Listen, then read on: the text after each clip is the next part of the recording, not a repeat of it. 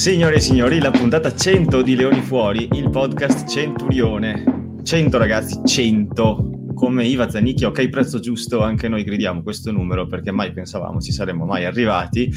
E oggi con noi c'è un certo signore, eh, relativamente conosciuto direi, tra voi che ci ascoltate, e anche se probabilmente avete già visto nel titolo della puntata di chi si tratta, noi proviamo comunque a farvelo indovinare nel questo episodio sia partito random nel vostro feed. È nato ad Agordo, se non erro, è laureato in architettura, due che non sono i dettagli più conosciuti forse del popolo bianco-verde. Ha giocato seconda linea per tantissimo tempo, eh, 5 anni a Rovigo, 10 a Treviso, è stato il capitano, e soprattutto parliamo anche dell'ultimo scudetto di Treviso in campionato italiano che tanti di voi si ricordano, ma tanti di voi probabilmente non hanno visto perché siete troppo giovani. A 23 più 6, se ho fatto i conti bene, caps con l'Italia mm-hmm. e per me, cosa più importante di tutte, ha assistito a meno di un metro da This is not soccer di Nigel Owens. Eh, Benvenuto Antonio Pavanello, direttore generale del Benetton Treviso, bandiera da giocatore e da dirigente poi. Ciao Antonio. Ciao a tutti e complimenti per questa centesima eh, puntata e grazie mille per l'invito, sono veramente contento e onorato di farne parte. Grazie a te, anzi. Grande, grazie. Dobbiamo fare un piccolo disclaimer per i nostri ascoltatori perché come avrete notato eh, non c'è Danilo. Danilo non c'è perché anche Danilo lavora come tutti e l'orario che stiamo registrando non è compatibile con il suo lavoro perché ha avuto un imprevisto per cui festeggerà il 101esimo episodio come se fosse il centesimo, diciamo come mia zia che ha 80 anni da una vita. Quindi siamo solo io e Marco oggi. Abbiamo Ciao a tutti pensato... ragazzi, ciao a tutti. Abbiamo pensato di iniziare con una domanda, diciamo, rompighiaccio, anche per unire un po' tutte le fasce di età dei nostri ascoltatori, perché ci sono anche persone che hanno 15 anni che magari dicono eh, ma, G- ma Treviso giocava in top 10, perché non sanno ovviamente. Per cui, um, insomma, qual è il tuo più bel ricordo in bianco-verde ma da giocatore? Allora, sicuramente eh, uno dei ricordi più indelebili è sicuramente il primo scudetto, eh, vinto nel mio primo, nella mia prima stagione, eh, 2005-2006 appunto a Treviso, ovviamente venivo da Rovigo, eh, dove sicuramente non avevo potuto vincere scudetti prima se non un settore, nel settore giovanile, in Under 21, proprio contro la Benetton, e, e, per cui per me è stata una gioia profonda. Poi non nascondo che anche vincere il mio primo scudetto da capitano è stato bellissimo. E nella stagione 2000 e... 2007-2008, se non ricordo male, comunque era il 2008 e, e, dopo ovviamente è stata la prima partita in Celtic. E, le gioie, le emozioni di, di giocare contro una squadra eh, straniera, eh, Scarlets, eh, in un campionato ufficiale, ovviamente è stato qualcosa di, di particolare. E, sai, tanti sforzi, tanti sacrifici per arrivare dove eravamo arrivati, tanti anni da primi della classe in Italia e ovviamente è stato qualcosa di grandioso. Per 80 minuti il, lo stadio continuava a tifare, magari non eravamo partiti benissimo perché eravamo avanti sotto eh, durante il primo tempo, però dopo ne siamo venuti a capo e abbiamo portato a casa la prima storica vittoria in, in Celtic League come veniva chiamata sì. allora. Sì, sì. sì. Questa è una parte della Benetton, è ovvio che dopo ci sono anche tutti i ricordi delle nazionali, però insomma qui siamo per parlare della Benetton, per cui dobbiamo parlare di quello. Sì, ecco, questo, è, questo podcast è, è incentrato su, sul Benetton Treviso, quindi chi ci ascolta si può essere parzialissimi, si può tranquillamente essere tifosi, eh, non è vietato. Cerchiamo ovviamente di parlare anche delle, delle, altre squadre perché non è che ci sia animosità di nessun tipo, però eh, ci concediamo la licenza di, di essere tifosi, mettiamola così. Esatto, comunque ecco, ho fatto dei calcoli a mente mentre parlavo, no, era la stagione 2008-2009, eh, mm. quello che ho detto da, da, capitano, quella che ho detto prima 2007-2008 purtroppo l'avevamo persa. proprio contro Calvisano, se non ricordo male.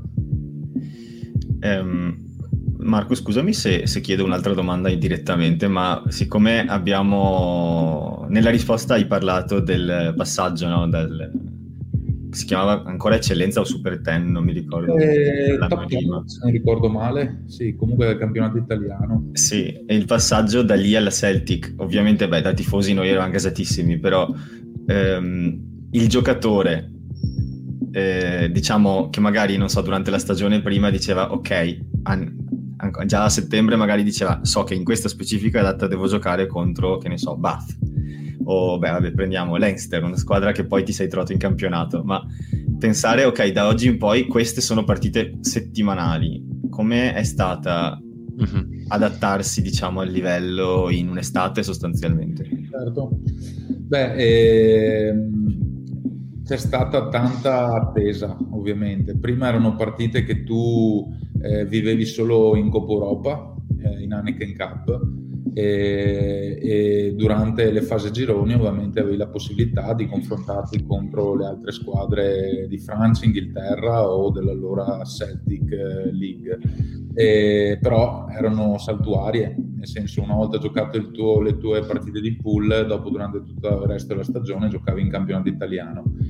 E quando era emersa la notizia appunto che la Benetton avrebbe partecipato eh, a questo nuovo campionato dalla stagione 2010-2011 avevo che c'è stata tanta, tanta attesa, tanta voglia di arrivare a quel fatidico momento di, di settembre e onestamente tutti quanti non stavamo più nella, nella pelle, ci siamo allenati come matti eh, non nascondo che era nell'aria anche la, durante la stagione precedente, quella appunto dell'ultimo scudetto, e già allora mi ricordo eh, l'allora allenatore Franco Smith aveva spinto tantissimo su, sull'acceleratore perché appunto sì, gli interessava vincere lo scudetto, ma gli interessava anche arrivare preparato sì. eh, appunto all'inizio di questa nuova kermesse. Per cui mi ricordo una stagione molto tosta. In più, pre-season lungo e duro e, e, come al solito molto caldo, come tutte le estati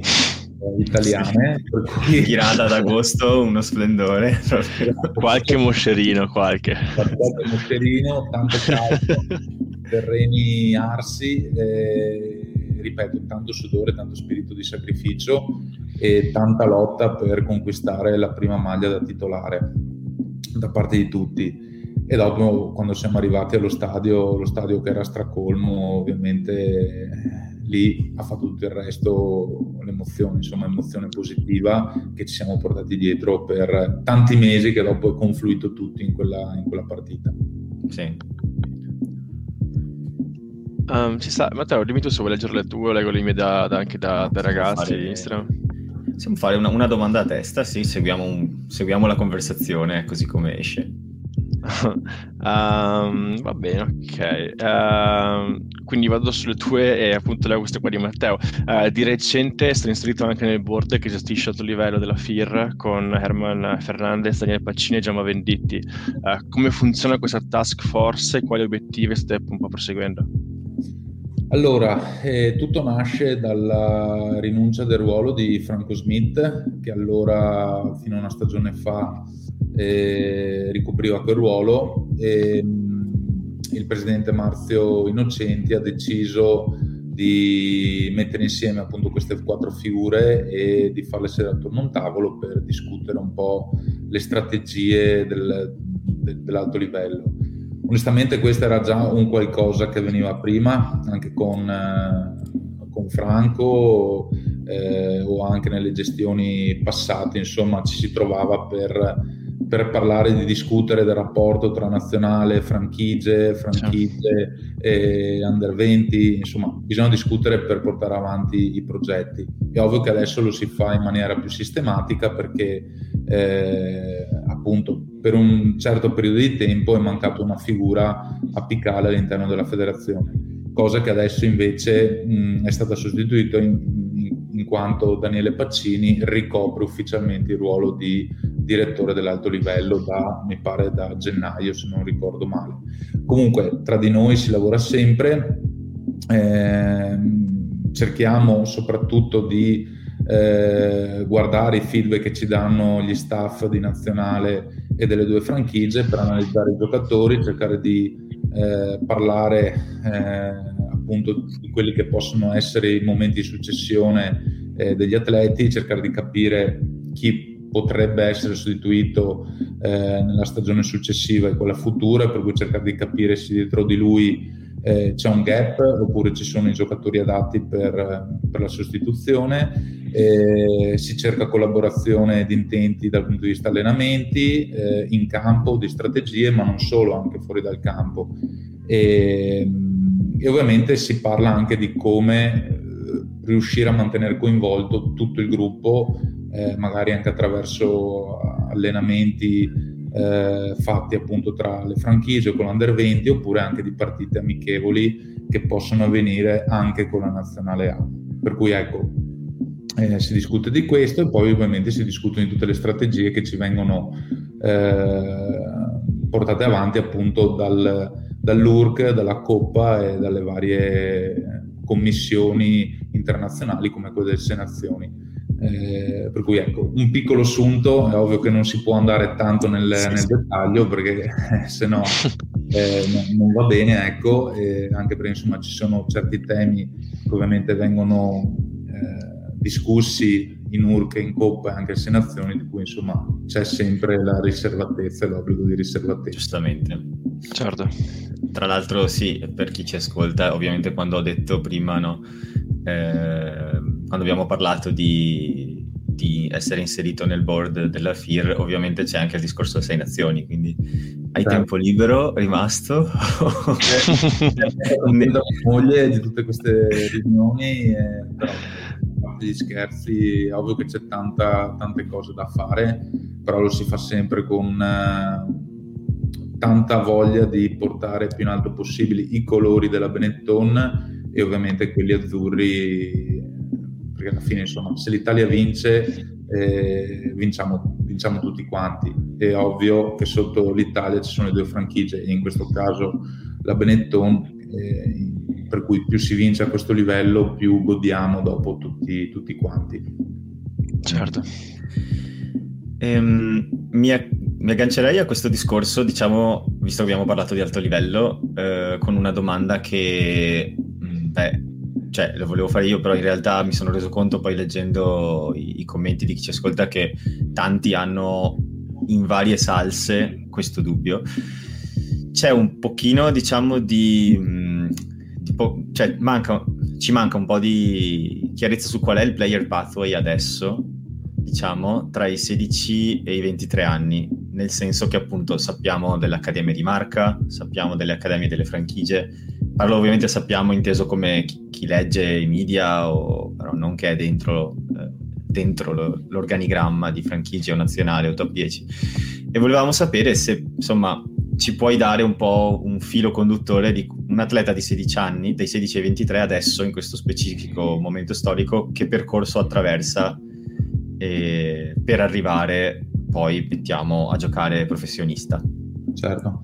Beh, allora qui nello specifico magari sarebbe utile parlarne con eh, i responsabili di FIR che sono appunto indicati nello sviluppo giovanile bene o male la Benetton eh, e anche il mio ruolo ehm, sei più verso la fine del, del pathway dei, dei, giocatori giovani perché qui già si parla di alto livello di franchigie per cui in teoria dovresti andare a esplorare gli ultimi momenti di crescita eh, di un giocatore giovane. Dopo è ovvio che per tutta la carriera si cresce però ecco mh, i giocatori giovani qui in franchigia in teoria arrivano a 20, 21, 22 anni in generale e per cui alla fine di un percorso di, di crescita giovanile. Però insomma, per quello che, eh, per quello, insomma, che sicuramente è di mia conoscenza, al momento un giocatore di 16 anni ovviamente viene messo eh, e si ha la possibilità di essere vicino a, eh, a, strutture chiamate poli di sviluppo. Questi poli di sviluppo vengono, sono stati identificati da FIR nel territorio italiano e in questi poli di sviluppo un atleta di 16-17 anni eh, si allena insieme a altri ragazzi eh, diciamo più, più, bravi, più talentuosi del, del, territorio, della città, della provincia, eh, in una struttura diciamo indicata da, da FIR.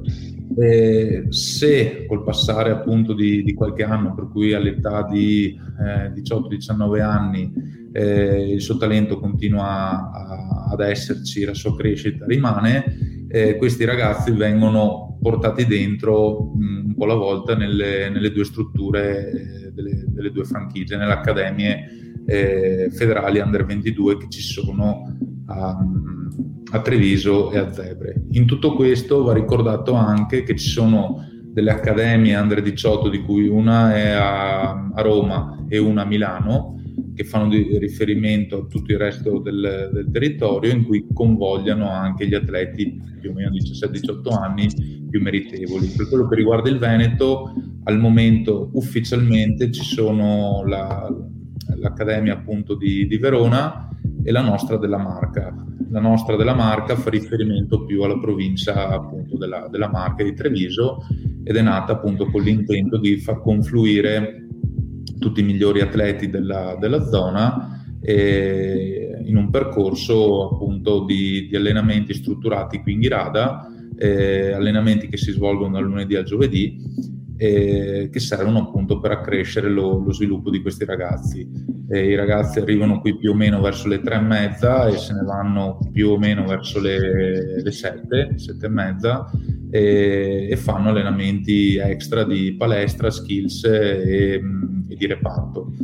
E poi il giovedì terminano il lavoro con noi e vanno e tornano nei rispettivi club in maniera tale che possono giocare con le rispettive under 19 o al massimo Serie B o Serie A dei club del territorio. Questo è un po' in generale ehm, il percorso che un ragazzo giovane eh, ha nel, nel territorio della marca e non solo.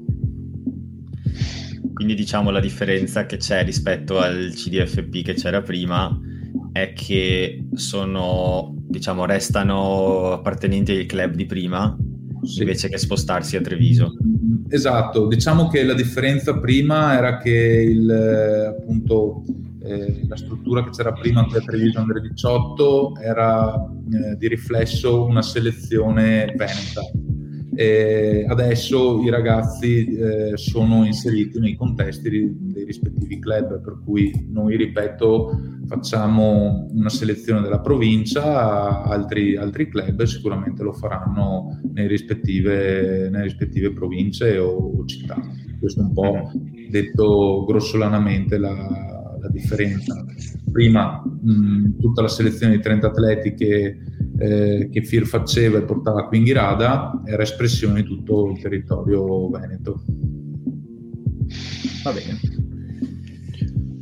Ehm, beh, io eh, intanto grazie chiaramente per, perché chiaramente sono temi un pochino difficili da capire da, soprattutto dall'esterno e immagino per gli ascoltatori comunque chi vede solo notizie da, dai vari media quindi avere comunque questo dive deep qui su cosa voglia dire quel tipo di sviluppo del giocatore è interessantissimo per noi. Uh, hai parlato tanto di stadio e anche appunto della, di quando ci si parla appunto dello stadio di quanto è importante il tifo uh, che hai avuto anche nel corso degli anni.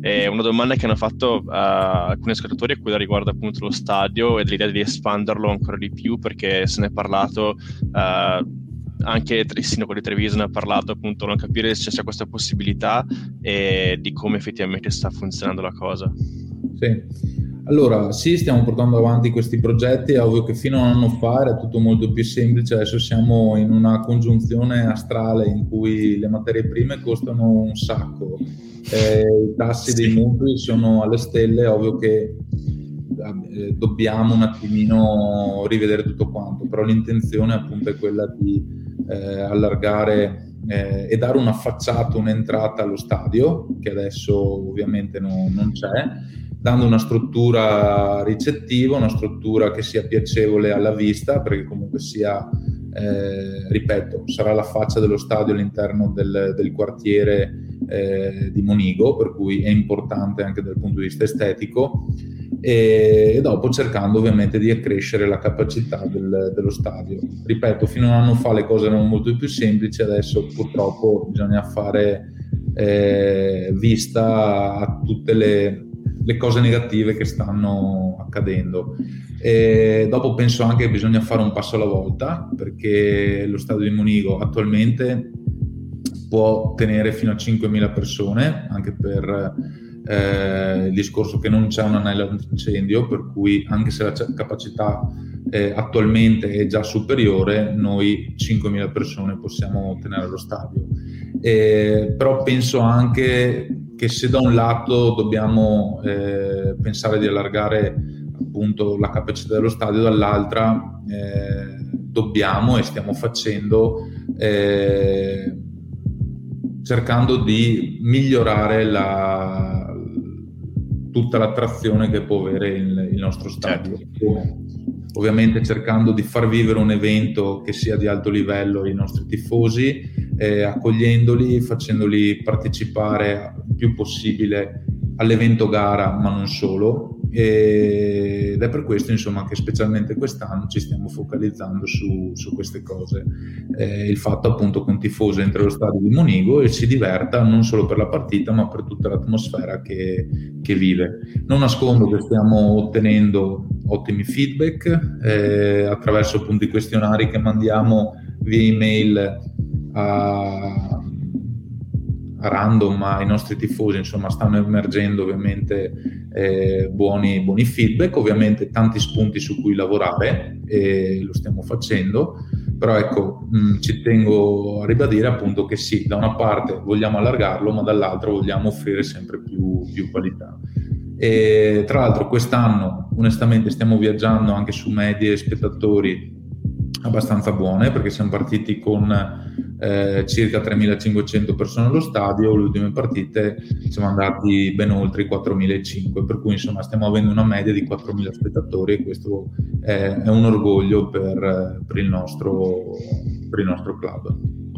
Beh, guarda, noi siamo a Barcellona, però quando, quando possiamo e riusciamo, magari eh, se ne commettiamo unico a vedere le partite, vedendole eh, da, da, broadcast, quindi da, dai, dai, vari media, almeno per me è davvero. Eh, cambia la partita anche per lo spettatore sentirlo lo stadio part- il pubblico che sì. partecipa all'azione che si incazza anche se l'arbitro fa qualcosa che potrebbe essere sbagliato che comunque segue l'azione quindi è veramente un altro tipo di, di spettacolo Esatto, veramente è importantissimo e si sente il tifo anche da qua a Barcellona vedendo la, la, partita, quindi veramente complimenti per tutto il lavoro che stai facendo perché si vede e si sente tanto.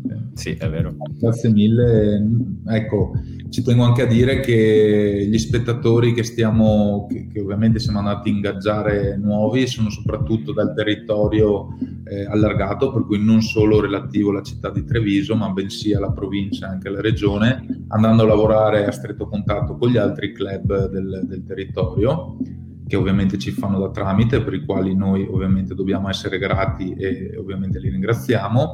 Lavoriamo con, con le scuole e soprattutto eh, abbiamo notato come le promo family stanno, stiano funzionando, per cui c'è tanta ricettività appunto dalle famiglie che hanno piacere di passare eh, circa due o tre ore allo stadio in compagnia dei figli e delle mogli ovviamente, passando appunto dei, dei, bei momenti guardando una partita di rugby che di solito è anche di buono spettacolo. Ecco. Sì, mi viene in mente lo sponsor day, ad esempio, che ero venuto per quello perché nello specifico caso un mio amico che non era mai stato a vedere una partita di rugby lavora con Var Group, che è negli sponsor, e aveva un tot biglietti da, dallo sponsor. E allora mi ha detto, tu che segui, tu che segui, dai, vieni con noi, vieni con noi. Alla fine li ho portati e è stato bello anche per me perché c'era questo gruppo di 10 persone che non aveva mai visto una palla ovale in vita loro, che si sono gasati tantissimo. Erano, no, torneremo sicuramente anche senza di te. Perché anche io ovviamente sono a Barcellona come lui, quindi per me andare allo stadio è tre volte l'anno e me la godo tutta. Però loro vivono a Treviso e quindi adesso che sanno che hanno questa opzione diciamo a piedi praticamente, eh, ci stanno pensando molto più spesso perché sono divertiti tantissimo. Bene, sono contento perché appunto quello che stiamo puntando anche in questa stagione è cercare di allargare la community, ovviamente andando a fare degli inviti che di partita in partita sono diversi, una volta tre magari invitiamo gli sponsor, altre volte le scuole, altre volte le università, altre volte i club eh, invece del, del Veneto. E per cui eh, facendo appunto differenziazione di inviti è ovvio che cerchiamo, abbiamo la volontà di allargare il più possibile la nostra community.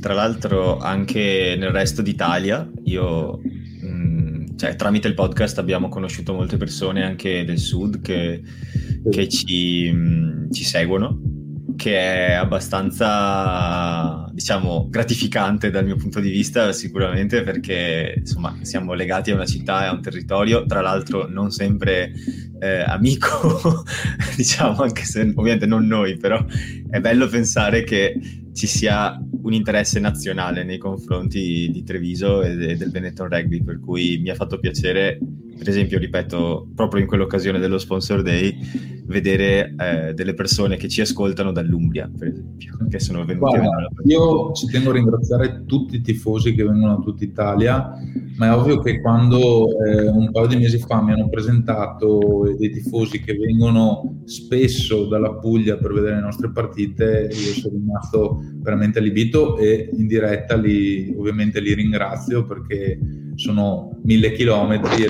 li fanno per, ovviamente per venire a vedere le nostre partite. Sì. Per cui, ripeto, ringrazio tutti, ma è ovvio eh, tanta stima per, per questi tifosi che vengono da così lontano. Noi andiamo a piedi da, da Piazza dei Signori. sì. Ehm, beh, vuoi continuare tu, eh, Matteo? Hai fatto l'ultima. Sì, certo. Eh, allora, vorrei collegarmi a questa cosa con una domanda di un nostro ascoltatore, ma che raccoglie più domande di più ascoltatori e anche in, generale un interesse personale. In questo specifico caso ci sono Andrea Vett e Bosfran da Instagram e Twitter che um, propongono un'idea entrambi intrigante per chi segue il rugby, ovviamente senza stare nel nostro caso da fan a chiederci quali sono le specifiche tecniche, ma eh, c'è diciamo un'idea di poter creare delle squadre development delle franchigie in top 10 e se sì ti piacerebbe? Allora, eh, mi trovo assolutamente d'accordo, nel senso che a me piacerebbe tantissimo avere diciamo, due, la, la, nostra seconda squadra che gioca in, in top 10 mettendo qualsiasi tipo di regola, non so, limitando l'età, limitando eh, gli stranieri, limitando gli atleti che magari giocano più spesso con, ovviamente con la prima squadra, però ecco, a me piacerebbe trovare una soluzione perché penso eh, che a giovarne ci saremmo sicuramente noi come, come squadra che gioca in URC e in Coppa Europa, ma anche il campionato italiano. Eh, il campionato italiano ha bisogno di essere ancora più visibile, magari anche attraverso delle, delle seconde squadre, appunto delle, delle, due franchigie. In più, insomma, io vedo che potrebbe nascere un, un, un modello virtuoso dal quale mh, mm, i giovani atleti che sono in Benetton eh, a 23 anni massimo, 24, se non ce la fanno ad entrare in franchigia vanno a riversarsi negli altri club di, di top 10. È ovvio che, ripeto, bisogna studiarla bene, eh, ci sono aspetti ovviamente anche politici da tenere in considerazione, però è un'idea che è molto suggestiva e a me piacerebbe tantissimo eh, venisse un giorno realizzata. E, ehm, noi ovviamente se ci venisse proposta ne saremmo ben, ben, felici, ripeto, con tutte le regole che si vogliono mettere eh, per tutelare appunto le squadre di top 10, però ecco, ne sarei ben felice.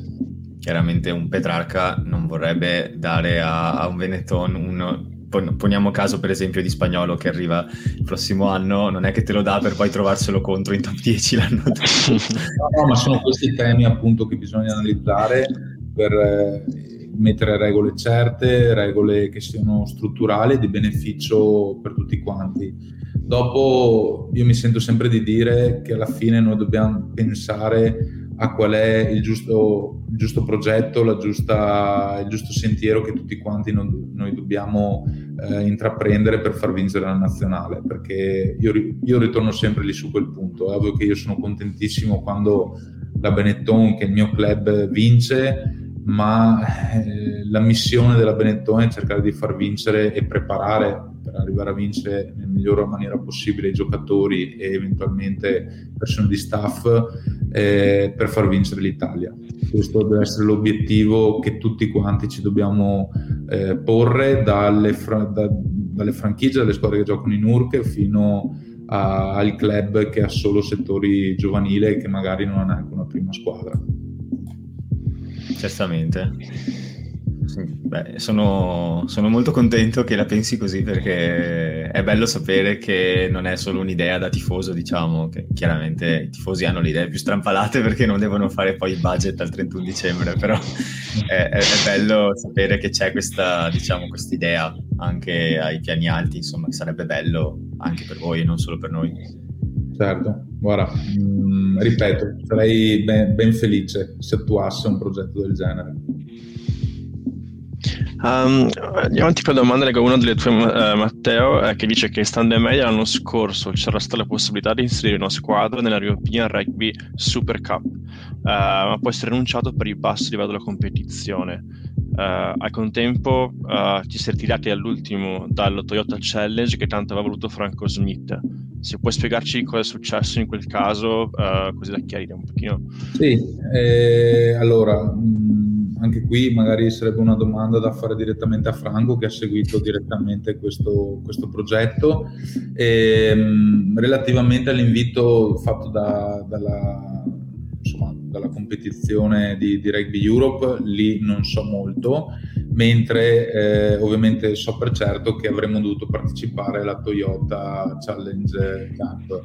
E, ovviamente per tutta una serie di, di, motivazioni, prima di tutto che in quel periodo nelle due franchigie c'erano tantissimi eh, infortuni, eh, per cui la squadra non sarebbe potuta basare principalmente su sui giocatori appunto eh, scelti dall'URC, ma doveva andare a pescare a piene mani anche dal campionato italiano. Campionato italiano che eh, non, eh, non, era a favore perché ovviamente cominciava la propria attività proprio in quel periodo e per cui si è deciso di lasciare, lasciare il progetto imbastito da Franco Smith e di fare un passo indietro.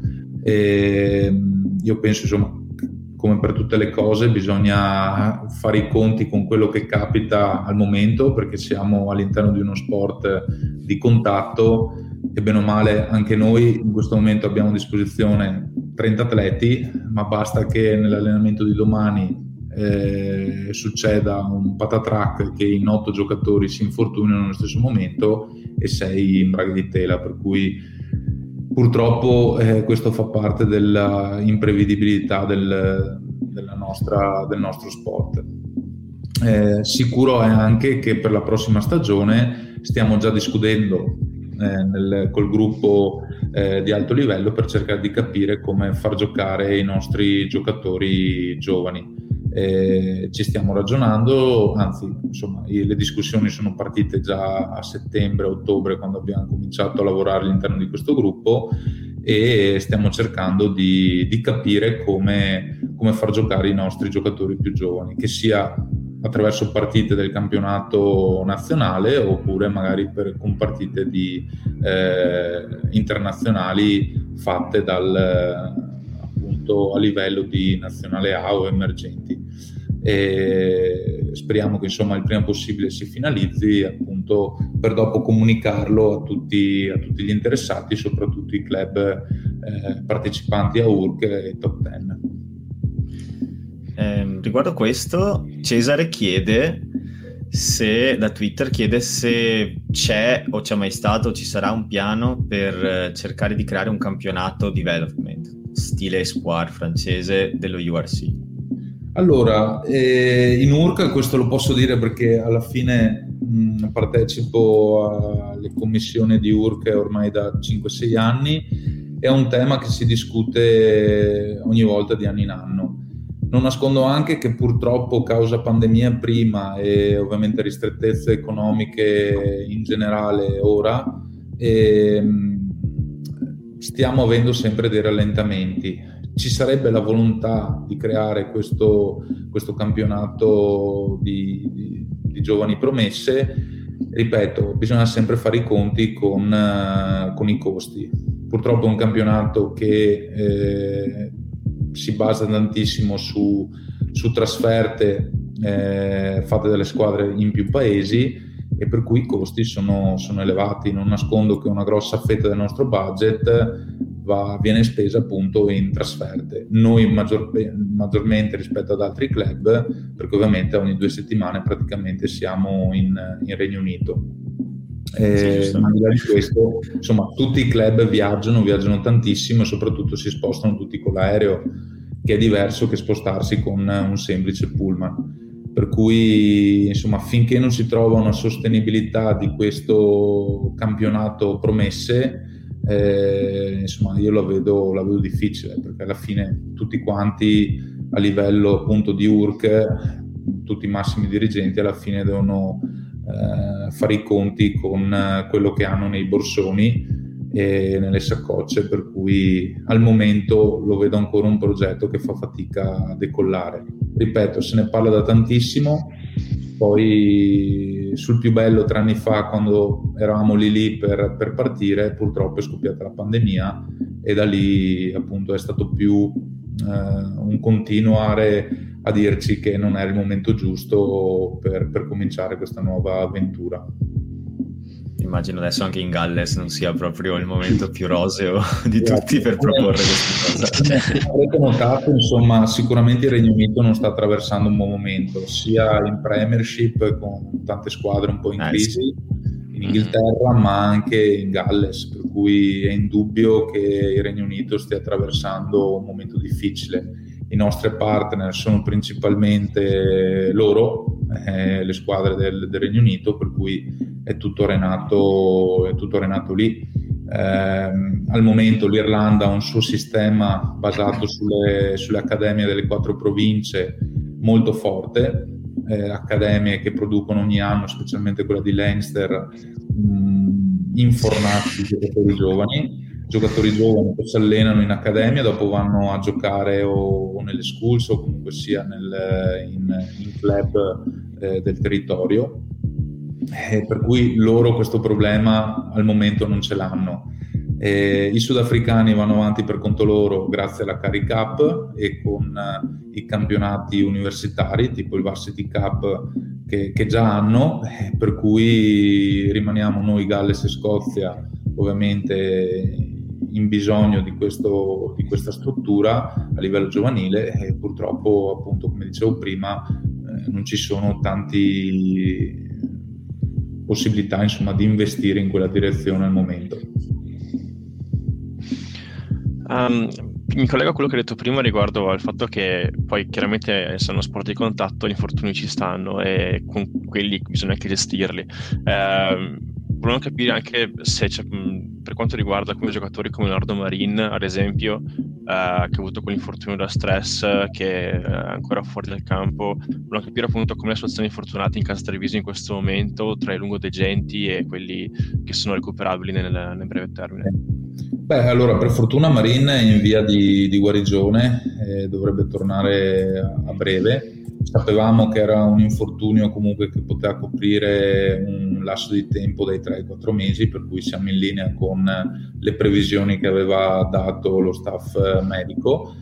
E poi ovviamente ci sono altri infortuni che sono molto più seri, eh, a partire da quello di Cornel Els che mm-hmm.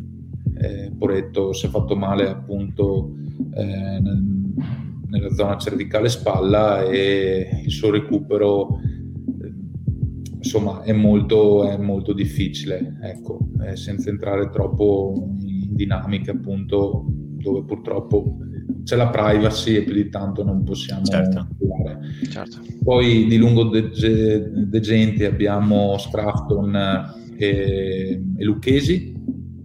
Lucchesi sta andando molto bene, eh, era un infortunio al ginocchio diciamo di entità inferiore rispetto a Scrafton Scrafton fin dalle prime immagini eh, durante la partita contro le Zebre sì, sì, sì. capito che insomma non era un infortunio al ginocchio normale però anche lui la sua operazione è andata bene, ma è ovvio che i tempi di recupero saranno, saranno lunghi. Ecco, per essere chiari a tutti quelli che mi domandano e che mi dicono ma per un fortuna al ginocchio ci si mette sei mesi per tornare in campo perché eh, oramai gli atleti ci mettono nove mesi. Allora, i sei mesi di ritorno in campo dopo un infortunio al crociato nel mondo del rugby praticamente ad alto livello non, non esiste più. Tutti vanno ormai sugli 8-9 mesi, questo perché per, per, evitare le ricadute che purtroppo affliggono questo, in, in percentuale alta questo tipo di infortunio di operazione e appunto tramite studi e tramite l'esperienza acquisita non solo da noi ma in generale in tutti gli staff medici eh, del mondo ormai si riconosce in nove mesi il giusto lasso di tempo per un recupero da, da crociato. Eh, Scrafton non ha avuto solo crociato, ma in generale tutto, tutto, il ginocchio, per cui insomma per lui i tempi sicuramente si, si allungheranno. E poi al momento altri infortuni lunghi non, non abbiamo, ecco, questi sono quelli grosso modo più, più importanti. Mm-hmm. Uh, mi collego anche appunto a una domanda che cerco un po' di accordare le domande che ci sono arrivate perché sono tantissime. Uh, sì. È un Siratori appunto chiedeva uh, in questo caso anche quale reparto secondo te anche per la prossima stagione è quello in cui Treviso deve un po' rafforzarsi e cercare magari qualche nuovo giocatore. Sì. Allora, eh, il recruitment per la prossima stagione ovviamente sarà indirizzato in alcuni ruoli chiave non nascondo che il nostro focus di questa stagione è, quello, è stato quello di trattenere i giocatori eh, che ovviamente in questa stagione si sono messi in luce eh, e per cui lì c'è stato grosso focus. Eh, ovviamente parlo di giocatori come Ferrari, come Menoncello e come tanti altri che sono riusciti a, ripeto, a mettersi in evidenza e mano a mano stiamo comunicando appunto chi sono questi atleti abbiamo allungato, rinnovato il, il contratto. Poi è indubbio che uno dei reparti dove qualcosina dobbiamo sistemare è quello di Mediano di Mischia. Eh, lo staff tecnico, insomma, avrei piacere di avere un po' di freschezza nel ruolo. E dovremo valutare il ruolo di seconda linea, eh, perché ovviamente co- quando mancano Ruz e Cannone eh, un po' mh, si sente appunto la loro mancanza, in più con Scrafton fuori box eh, eh, per un bel po' dobbiamo sicuramente guardare in quel, in quel reparto. E, mh, e poi insomma da valutare qualche posizione in generale nei, nei tre quarti. Ecco, ripeto, andremo a fare ingaggi mirati senza stravolgere la, la, squadra, anche perché insomma il desiderio dello staff è stato quello di avere continuità e per cui appunto in quella direzione siamo andati a, a lavorare come, come club.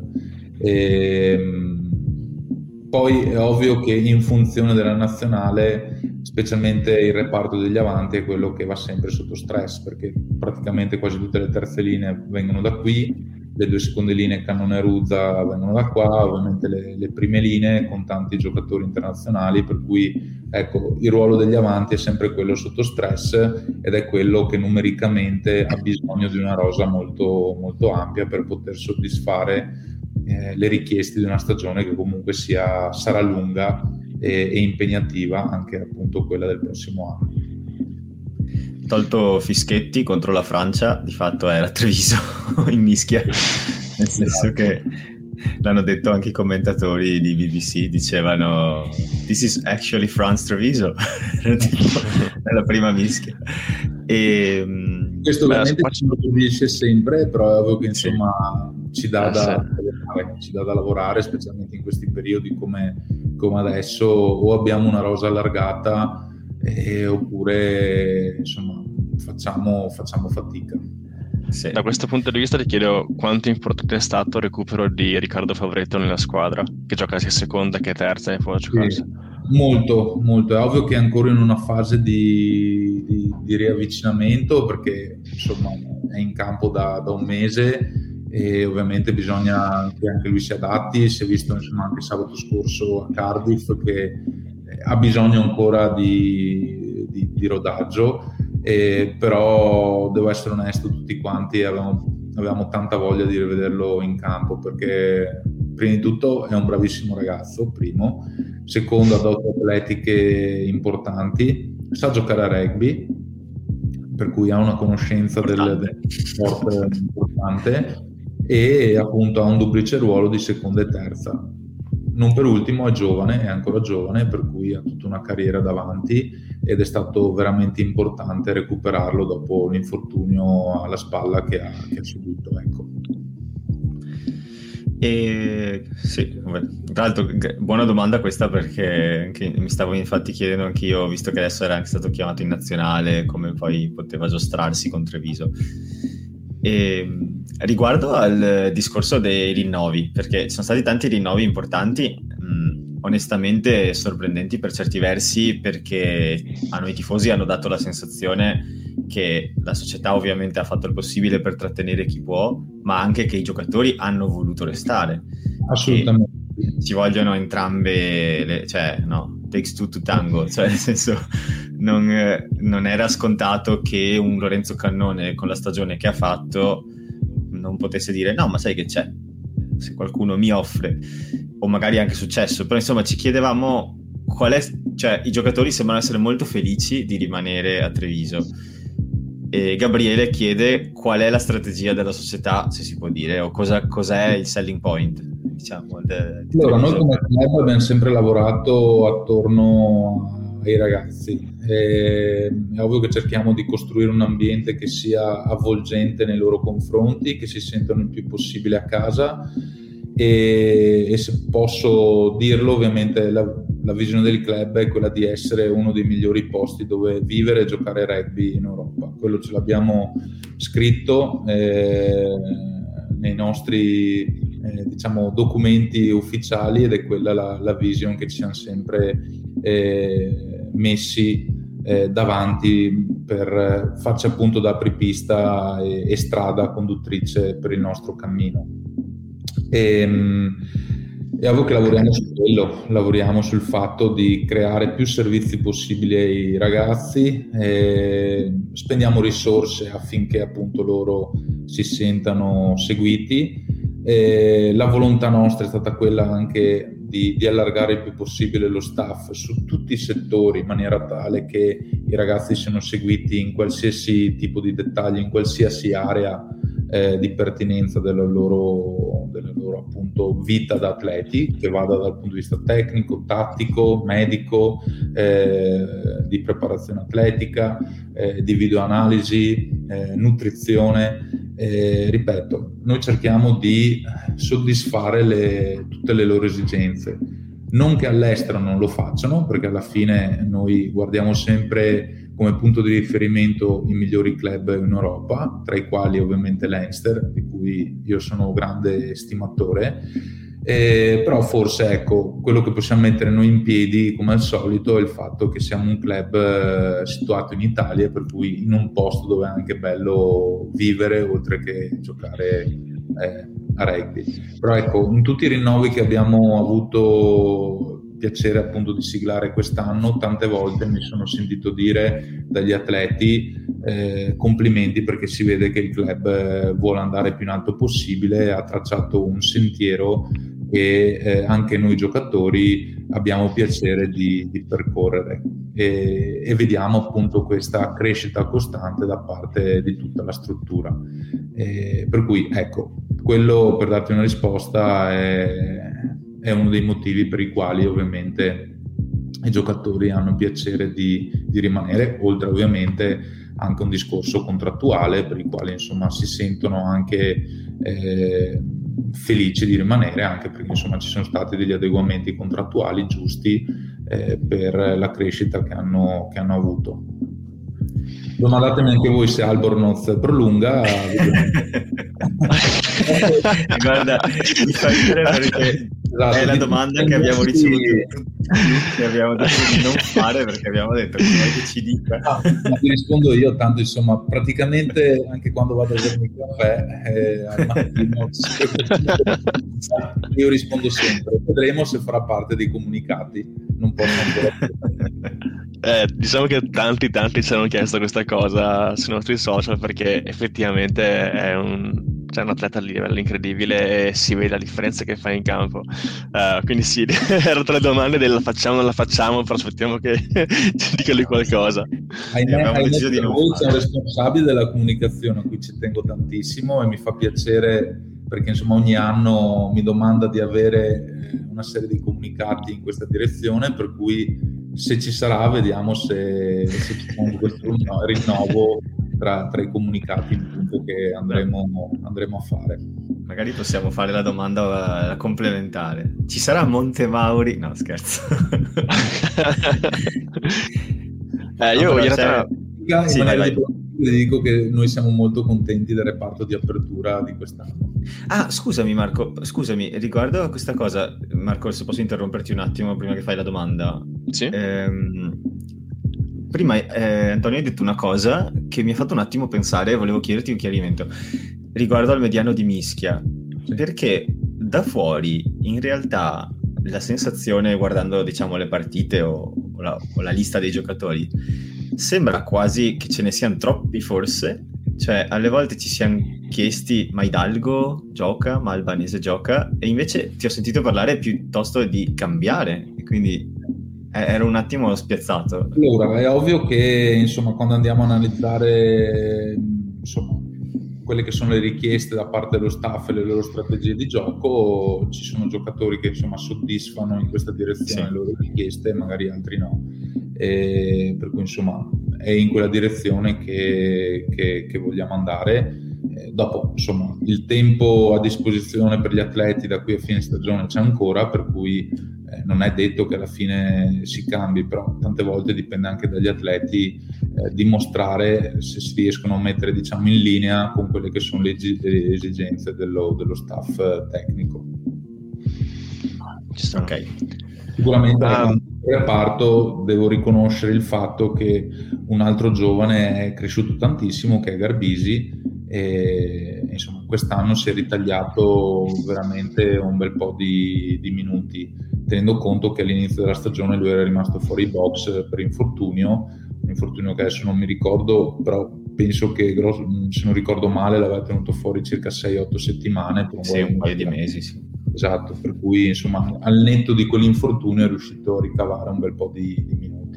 Giusto negli episodi scorsi notavamo nel, qui proprio nel nostro podcast cioè, ci siamo riguardati un attimo le line-up di Treviso delle vittorie consecutive e cioè, 5 su 6 c'era lui, nel senso no.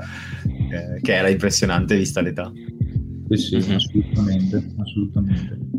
Uh, io appunto riprendo le domande che ci fanno i nostri ascoltatori proprio di Simone e di Enrico che chiedono un po' come funziona lo scouting dei giocatori in giro per il mondo e perché tutti vorremmo capire chi è quella persona che va in giro per l'Argentina a tirare su gente come Gaio, Arbanos eccetera perché sono arrivati questi ragazzi qui che Beh, magari Gaio per, per cui ha fatto Mondiale Under 20 si è visto quella galoppata lì incredibile però come giocatori che magari prima a livello mondiale non avevano questo nome così importante che proprio a Treviso sono letteralmente esplosi e adesso sono un po' sulla bocca di tutti allora, non vi posso dire tutti i segreti, se no eh, non posso, però è ovvio che il recruitment fa parte insomma, del, del mio mansionario. Eh, è uno dei ruoli più, più importanti appunto che, che ho. E non nascondo che se sono arrivati qui tanti ragazzi promettenti è perché ho tante persone di fiducia in giro per il mondo. Sicuramente in Argentina eh, ci sono eh, giocatori importanti che mi danno feedback, come in Sudafrica, come in Nuova Zelanda, e tanti atleti li avete visti anche durante la cerimonia dei 100 che sono tornati sì. appunto sì. in quel di Treviso eh, però insomma non voglio fare nomi perché magari mi dimenticherei qualcuno e non, non sarebbe giusto. Eh, però insomma si stringono tante amicizie durante la carriera da giocatore che sicuramente eh, dopo ti fruttano anche nei, nei periodi successivi in questo caso per un discorso di, di, scouting, ma io penso che in qualsiasi altro eh, tema e genere, insomma, sono amicizie che comunque sia eh, è, sempre bello, è sempre bello avere.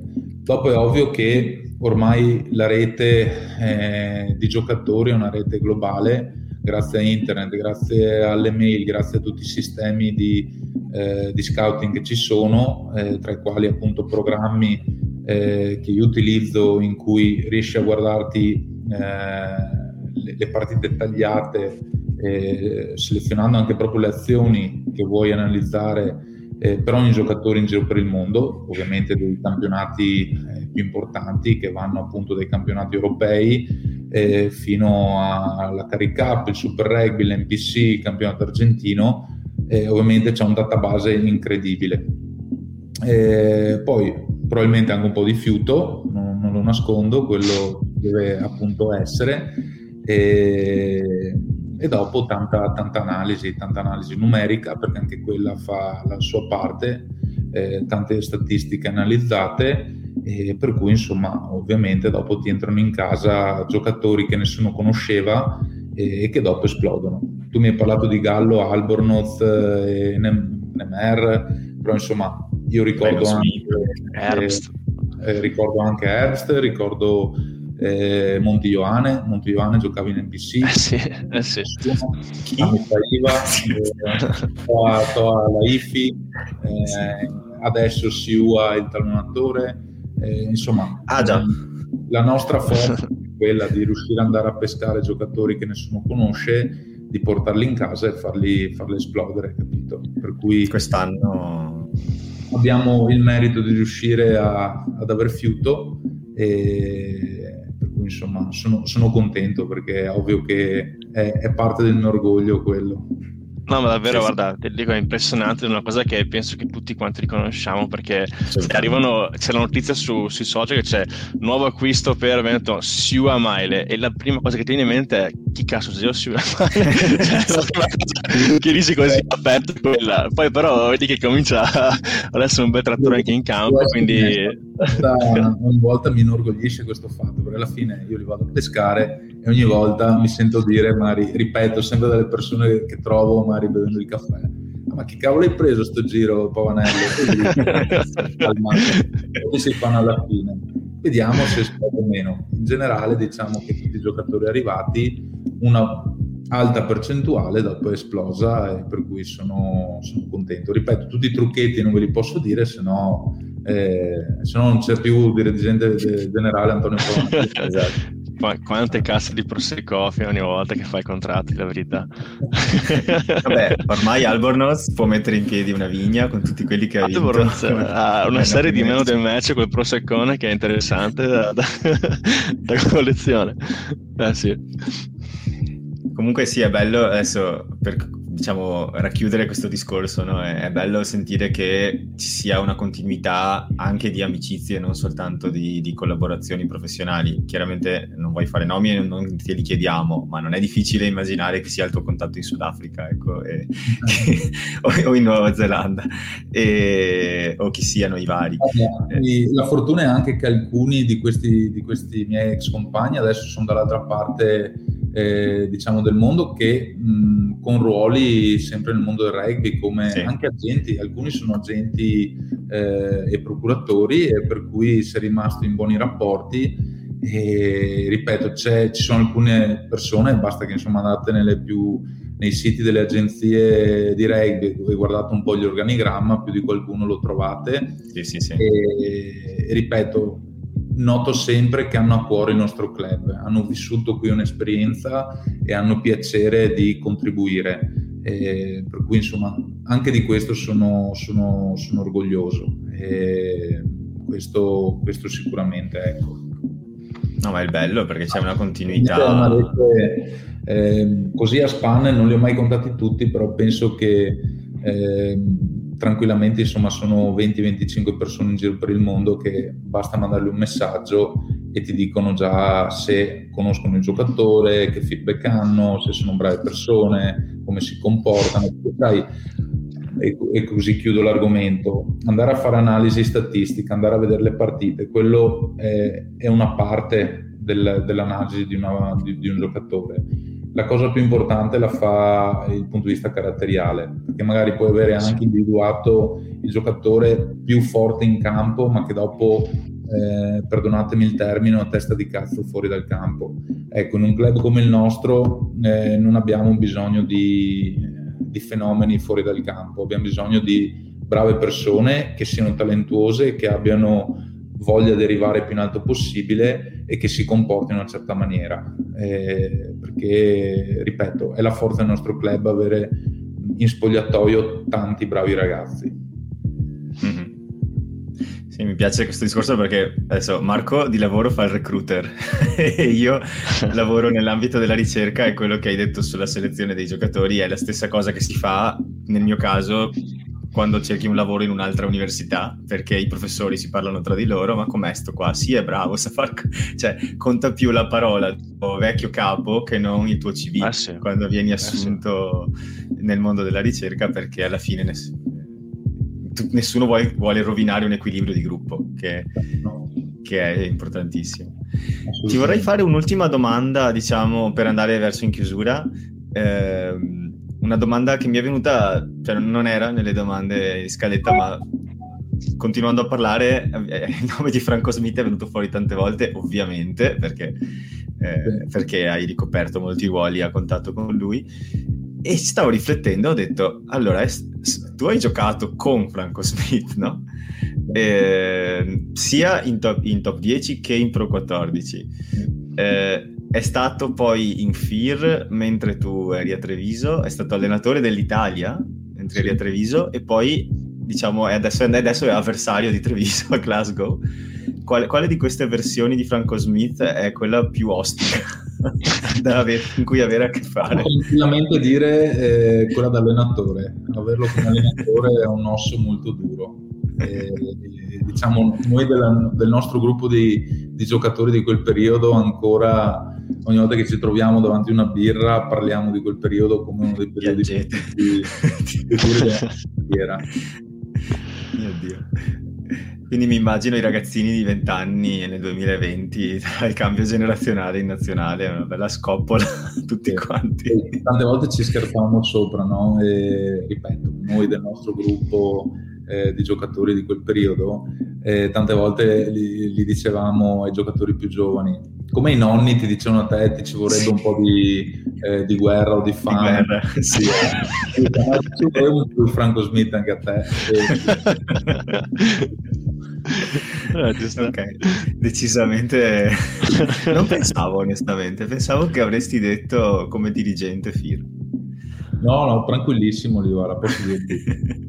una passeggiata lì. ok. Tu Marco, hai altre domande impellenti? Ma no, in realtà, in realtà direi di andare su quelle lì uno dopo l'altra, qui, quelli per chiudere, così poi finiamo anche la, la puntata. Ok, abbiamo un 6-7 domande, diciamo, su cui Veloci. ti chiediamo di non pensare troppo e di, di rispondere quello che l'istinto ti dice di rispondere. Allora, miglior giocatore con cui hai mai giocato? Con in squadra? Dingo Williams. Immaginavo. Placcatore più duro che ti abbia mai placcato e se hai anche lo specifico placcaggio. Allora, devo essere onesto che faccio un po' fatica perché placcaggi duri, duri, duri eh, mi, mi, ricordo sicuramente quelli, quelli, ricevuti in ambito internazionale, specialmente quando giocai contro Sudafrica e Nuova Zelanda. Però devo essere onesto, dico che ho visto placcare veramente duro e nella mia carriera penso che Dion King e Simone Favaro siano nella top, nella top eh, dei, dei placcatori più duri, onestamente. Un altro giocatore veramente duro nel placcaggio era Silvio Orlando quelle persone che non ti risparmiano neanche un atto di fiato. Poi, l'avversario uh, piuttosto. L'avversario piuttosto? Beh, onestamente, avendolo avuto anche contro tante volte, Ali Wynne Jones del, di Ostris e del Galles è, stato, è sempre stato nel reparto un punto di riferimento per qualità atletiche, di gioco e di presenza sul, sul campo. Pazzesco pensare che è ancora in campo. ancora lì a darle. Leggevo... La mia più grande stima va a giocatori del genere perché insomma eh, hanno, dato, hanno, fatto veramente una carriera in miniera e uno come, come lui lo dimostra insomma di settimana in settimana, visto che è ancora lì. Leggevo giusto ieri che il giorno in cui ha debuttato con il Galles nel 2006, Josh Adams finiva le scuole elementari. Josh Adams non è esattamente un ragazzino, cioè... No, no, ok. Poi abbiamo il eh, peggior nemico sul campo, se ce n'è uno. Non vale dire il preparatore atletico. Eh, eh, nemico dove? Dell'altra squadra o in generale del... Oddio, se... Beh, nemico no, dai, io non, non oserei usare la parola nemico. No, sì, con... Si parla sportivamente ovviamente, cioè sportivamente. la nemesi, nel senso chi ti ha infastidito o annullato o che ti ha proprio... Quanto aspettavi il momento di ridargli indietro tutto?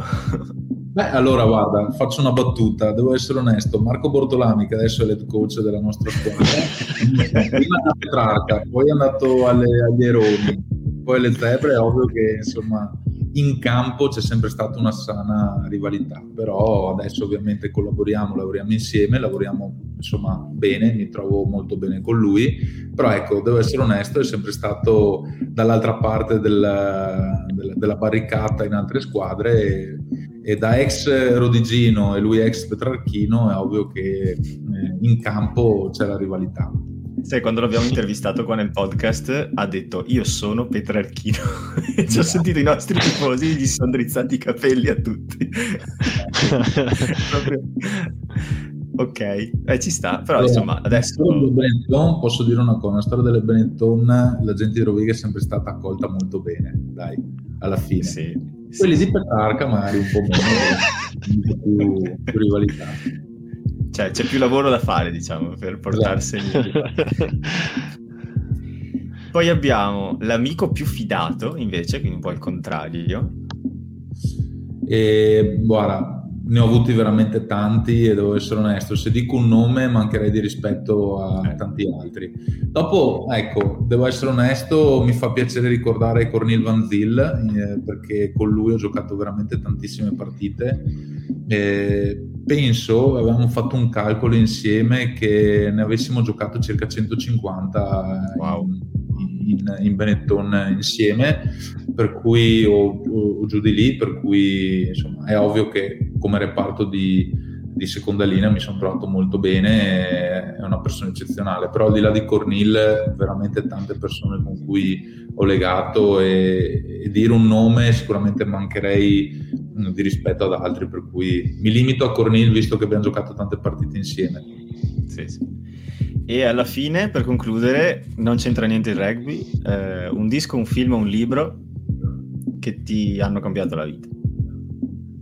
Oddio. Eh, questa è la, è la, domanda più difficile di tutte quante, nel senso che io sono un mangiatore di libri. Eh, adesso mi sto appassionando, per esempio, a tutti i libri di Bruno Vespa che ripercorrono un po' la storia delle, dell'Italia, mettendoli in, in contraltare con l'attualità, e per cui sto leggendo in maniera approfondita questi questi libri, anche perché, ripeto, parlano di storia del nostro paese, io sono un amante della storia. E ho adorato i libri di Ken Follett, i romanzi di Ken Follett e di James Brown. E... Sì, non ce n'è uno ecco, che mi abbia cambiato la vita, è tutto un, un, una un percorso che ovviamente ti portano a essere magari anche con l'aiuto di libri, film e canzoni, la cosa che insomma la persona che sono adesso. Mm-hmm. Ecco, uno dei libri più belli che abbia mai letto, che anche se era un tomo alto così, l'ho letto penso neanche tre settimane, è stato Il Signore degli Anelli. Lì era entusiasta e ogni volta dico ai miei figli guarda un giorno spero che lo leggiate anche voi perché mi ha appassionato penso di essere una delle poche persone che ricordava bene tutti i nomi di tutti i personaggi de- del libro Cui... Quindi guardare il film con te deve essere difficilissimo perché da questa cosa non c'è, questa c'è. Molto distretto e non anticipavo niente. E... non, non, non, volevo correggere il film, anche se il film è stato molto, molto in linea con, con il libro, devo essere onesto. È vero, mi ricordo ancora. Che farebbero capire meglio la storia, però insomma sì. è positivo come, come libro uno dei miei migliori amici, che è, man- appassionato enorme di Tolkien, mi ricordo ancora quanto si è arrabbiato per come era stata ritratta l'enta consulta. Io ero tipo, ma dai, ma cosa sai? Perché ma lui era fuori di testa. ancora adesso mi ricordo. Sono pagine e pagine su, eh, su quel momento, ecco. Sì, sì. Va bene, grazie mille per questi uh, 70 minuti uh, interessantissimi e per il tuo tempo, ovviamente, che come abbiamo potuto dire più volte all'inizio è, è, molto, è molto, risicato tra le varie cose. E... Infatti che mi aspetta, sono, sono in ritardo, ma dico colpa vostra. Tanto probabilmente non ci ascolta. Va bene, grazie mille ancora e ti salutiamo. Ricordiamo a, ai nostri ascoltatori anche una serie di cose utili, tra cui il fatto che eh, me e Marco ci trovate anche sul blog carborugby.com, mentre Danilo, che oggi non ci ha potuto essere, lo trovate sul canale YouTube Dampat Rugby e sul canale Twitch Dampat Sport. Se volete restare aggiornati con quello che pubblichiamo, trovate tutto su Telegram con i canali Telegram Leoni Fuori, cioè noi di questo podcast, oppure Carbo Rugby, cioè il blog che io e Marco gestiamo. Su Twitter avete anche lì sia Leoni Fuori che Carbo Rugby per poter interagire con noi e, e poter rispondere alle domande della settimana come quelle che avete fatto oggi. E um, vi ricordiamo inoltre di metterci, se potete, quelle 5 stelle su Spotify perché ci aiutate tantissimo a scalare le classifiche di chi cerca un podcast sul rugby italiano. E con questo direi che siamo arrivati in chiusura. Ringraziamo ancora Antonio Pavanello per la, per la sua disponibilità e salutiamo tutti e speriamo, speriamo che questa domenica l'Italia insomma, non, no, no, ci faccia sognare, mettiamola così. Io ringrazio tutti voi, ovviamente vi faccio complimenti per, eh, perché ci ha aiutato a far conoscere più, più, da vicino il nostro club e ovviamente eh, tramite voi invito tutti i nostri tifosi a venire allo stadio per le prossime partite, ma soprattutto il primo aprile contro Connacht, perché per la prima volta nella storia del, del rugby italiano avremo un playoff in casa eh, da parte appunto di, di, una squadra italiana, per cui eh, invito tutti quanti a venire a supportare, a fare il tifo per i nostri leoni, perché dovessimo vincere la settimana successiva saremmo di nuovo in casa per il passaggio di turno successivo. Per cui, ripeto, grazie ancora per il contributo che ci date e vi faccio i complimenti e ancora complimenti per la centesima puntata. Grazie. Grazie mille. Ciao a tutti, ciao Antonio e ciao a chi ci ascolta. Ciao ciao. Ciao ciao.